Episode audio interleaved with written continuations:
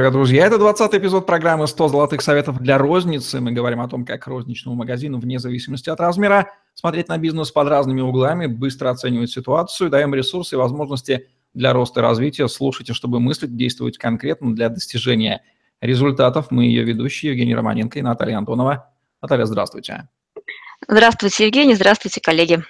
Любой магазин – это физический объект, у него есть площади, на которых располагается товар, и возникает неизбежно вопрос эффективности использования торговых площадей. Любой владелец магазина знает метрику выручка с квадратного метра и понимает, что нужно работать над ее увеличением.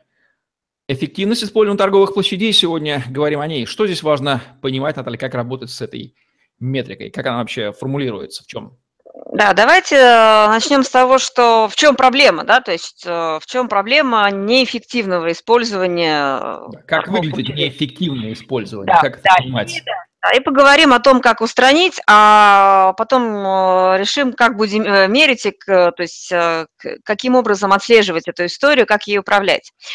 Одна из причин – это проблема с поставками и отсутствие в продаже определенных марок, которые пользуются спросом. Да? То есть ну, просто нет товара, он ну, не продается, и, вот, и поэтому нашей площади, ну, то зачем открывать магазин, если у нас ничего нет, то есть у нас невозможно купить то, что нужно. Поэтому здесь мы работаем с графиком поставок, отслеживаем продажи. Здесь это такая оперативная текущая работа, то есть это такой базовый уровень, то есть вот обеспечить товар, которым необходим, должен быть в наличии. А другой, э, другая проблема – это проблема мерчендайзинга, неэффективная выкладка, неэффективная представленность. Марки, которые не пользуются спросом, э, представлены в широком ассортименте и объеме. А товар, для товаров лидеров мест не хватает, промо-места забиты непонятными товарами, непон... ну, то есть э, непонятно зачем зачем они там стоят.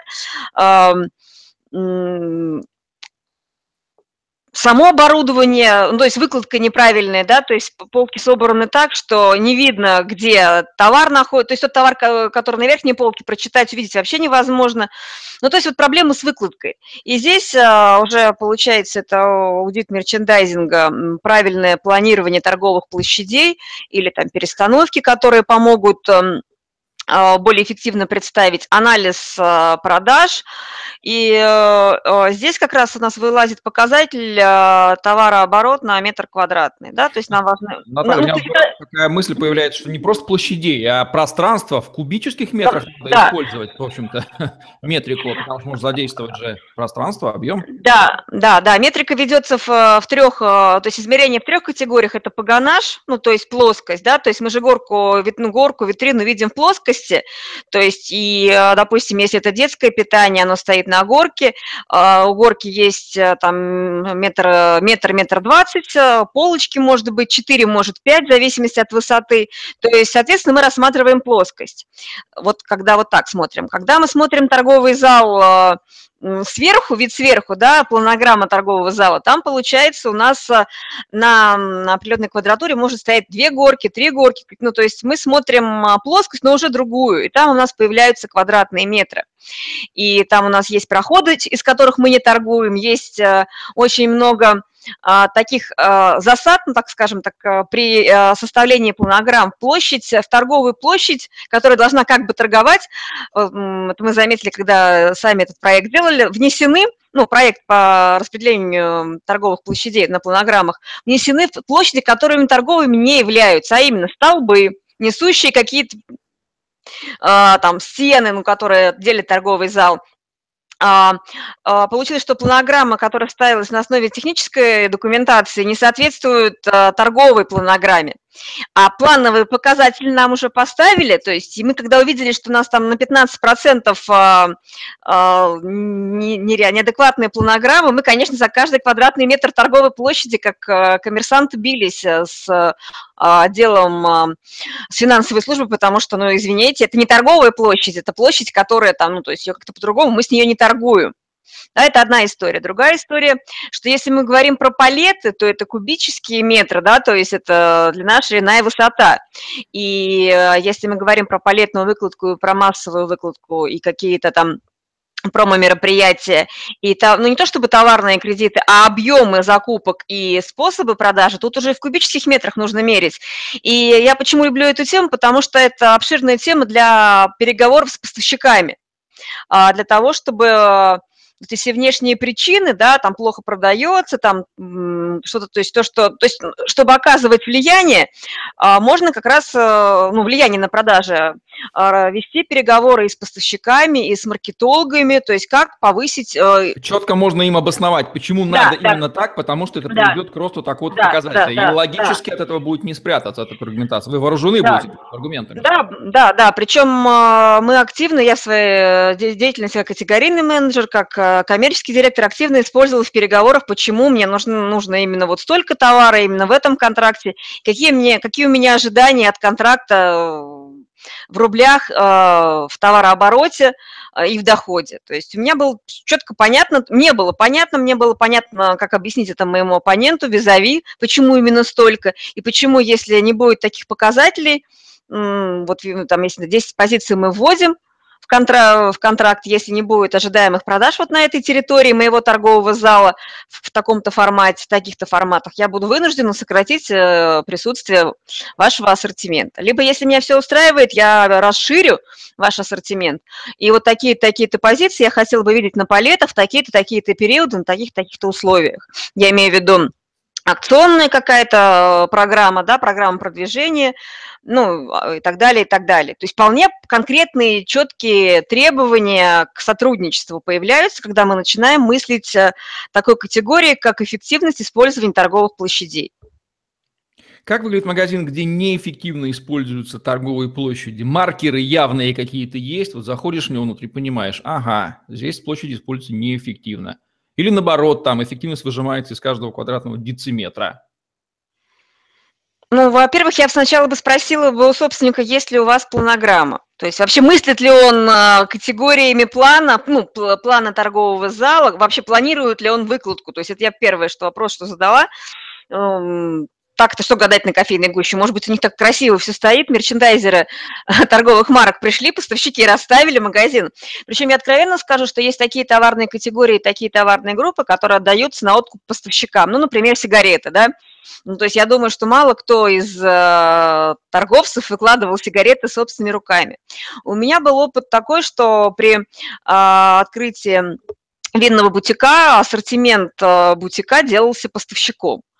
И, в принципе, ну, то есть первый ассортимент на входе. Это то ошибка, есть... наверное, да, вот допускать поставщика? Да, нет, это было такое, скажем так, что э, был выбран стратегический поставщик, то есть из э, пула поставщиков, э, который, который получил зеленый свет при формировании вместе с менеджером категории ассортимент э, на определенных торговых условиях. То есть это был такой как бы совместный проект, Почему нет, если э, менеджер компании, поставщика компетентен, почему не, не спросить? Я, честно говоря, когда управляла ассортиментом в качестве категорийного менеджера сети, у меня было порядка, ну, половина торгового зала, ну, то есть в моем управлении, и там были и консервы, и алкоголь, и нон-фуд, но я чисто физически не могу во всем разбираться. То есть были, были моменты, когда, ну или там категории с категории передавали, то есть мы менялись, нам меняли категории зоны ответственности. Я вообще не понимаю, не понимала там, про что этот сыр. Мне нужно было разобраться, я приглашала поставщика, либо поставщиков, либо звонила компанию-производителя и разбиралась вообще в категории сначала, что это такое за категория, кто должен быть, кто как, какие игроки, потом какие игроки на рынке,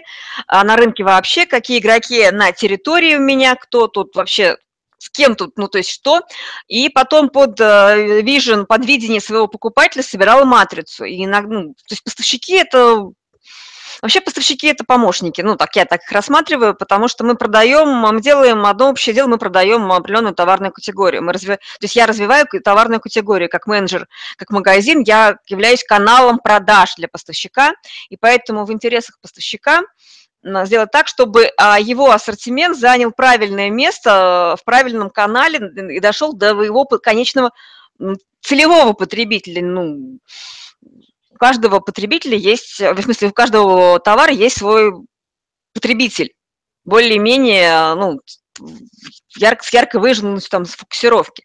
Поэтому э, все-таки я думаю, что... А, вот другая еще категория мороженое, да, то есть там несколько, там несколько контрактов.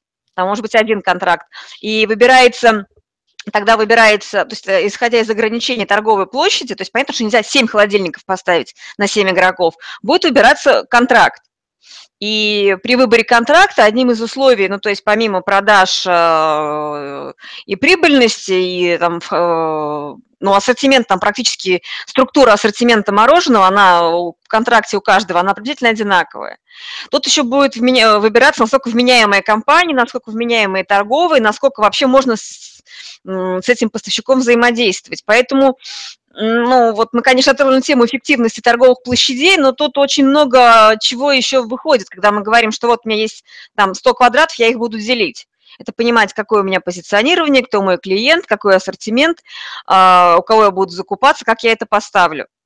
Может ли там очень а, много вопросов. к эффективности торговых площадей привести к радикальным переменам, допустим, к смене формата, локации магазина. То есть мы понимаем, что объективно настолько неэффективно в этой точке. Вот, вот надо все менять просто, вот просто залезая, начиная с анализа эффективности. Или это слишком радикальная хирургия такая уже начинается? Я так отвечу. То есть, во-первых, если мы говорим о выстраивании, о масштабировании бизнеса, да, то есть, э, ну, вообще, то есть, мы говорим о рознице, то ключевое это место, то есть э, вы, правильно выбрать место. А, на моем опыте была совершена стратегическая ошибка при ребрендинге компании, в которой я работала. Мы а, а, как объект для ребрендинга первый выбрали очень тяжелую торговую точку по локации и выбирали потом маленькие объекты, ну то есть небольшого формата для перевода, а ну, оставляли большие ну, в старом формате. Получилось как, что потом маленькие, которые мы уже привели, перевели, они, мы понесли на них затраты раз, но они не наторговывали еще столько, чтобы мы могли перевести большие. И не было силового плеча, ну, такого, ну, которое позволило, ну, то есть в компании этого реально просто не было этого ресурса, а, который позволил бы а потом пришлось э, ну, перевести уже э, большие магазины. И получилось, что а, за пять месяцев нам пришлось перевести э, порядка семи больших магазинов. Это был титанический э, труд. Не только менеджер, ну, бог с ним менеджер, там, то есть там все было отформатировано. А мы не могли а, деньги отдать поставщикам, потому что мы загрузили сразу э, большие магазины определенного количества, определенного формата и площади, а продавать мы еще так не продавали, мы не раскрутились. И это стратегическая ошибка была. Вот я анализирую прошлый опыт, думаю, вот, вот здесь была ошибка. То есть а, нужно было по-другому с площадями, с локацией, с форматами поступать. Мы не рассчитали. То есть ну, я не участвовала в принятии решений, э, почему именно эти объекты, в каком, в каком порядке. Вот это, вот это была ошибка. И поэтому все-таки понимание эффективности использования торговой площади для, в векторе развития и форматирования может э, иметь ключевую значимость э, как в плюс, так и в минус. Поэтому ну, да, это очень важно. показывает о том, что все в розничном бизнесе увязано, и целевая аудитория, ассортименты, поставщики. И если стратегически правильно выбирается, то дальше уже начинается локальная оптимизация. Смысл фразы Карла фон Клаузеса из трактата о войне, который так любит повторять Дмитрий Потапенко, небезызвестный о том, что стратегические просчеты нельзя компенсировать тактическими успехами, как нельзя лучше иллюстрироваться всем тем, что говорит Наталья на примере розничного бизнеса в программе 100 золотых советов для розницы. Наталья Антонова и Евгения Романенко были с вами. Ставьте лайк, подписывайтесь на наш YouTube-канал, чтобы не пропустить новые интересные видео с вашими любимыми экспертами. Анализируйте эффективность использования торговых площадей и не допускайте стратегических ошибок в открытии магазинов. Всем пока. Удачи.